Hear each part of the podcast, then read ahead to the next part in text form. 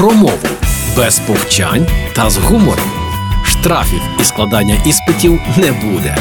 Програма «Мовний патруль» на Радіо Перше. Вітаю на Радіо Перше. Я Лілія Криницька, і вже саме час мовного патруля. Іноді буває, що якась дрібничка кардинально змінює суть справи. У мові такою дрібничкою може бути навіть одна літера. Наприклад, літера «з» у парі слів «нечисленний» і «незчисленний».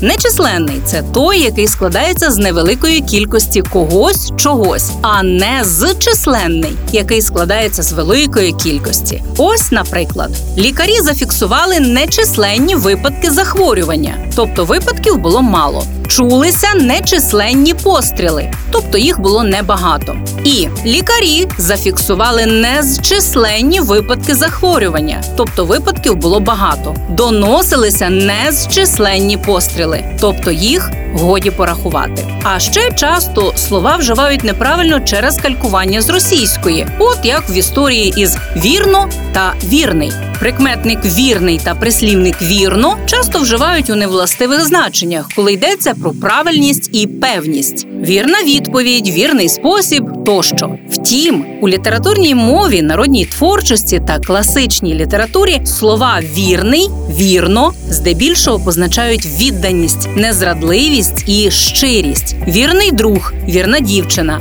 вірно кохати. А от у випадках, коли говоримо про істинність, надійність, слушність, варто вжити інших доречних відповідників. Правильна відповідь, надійний спосіб, неминуча поразка.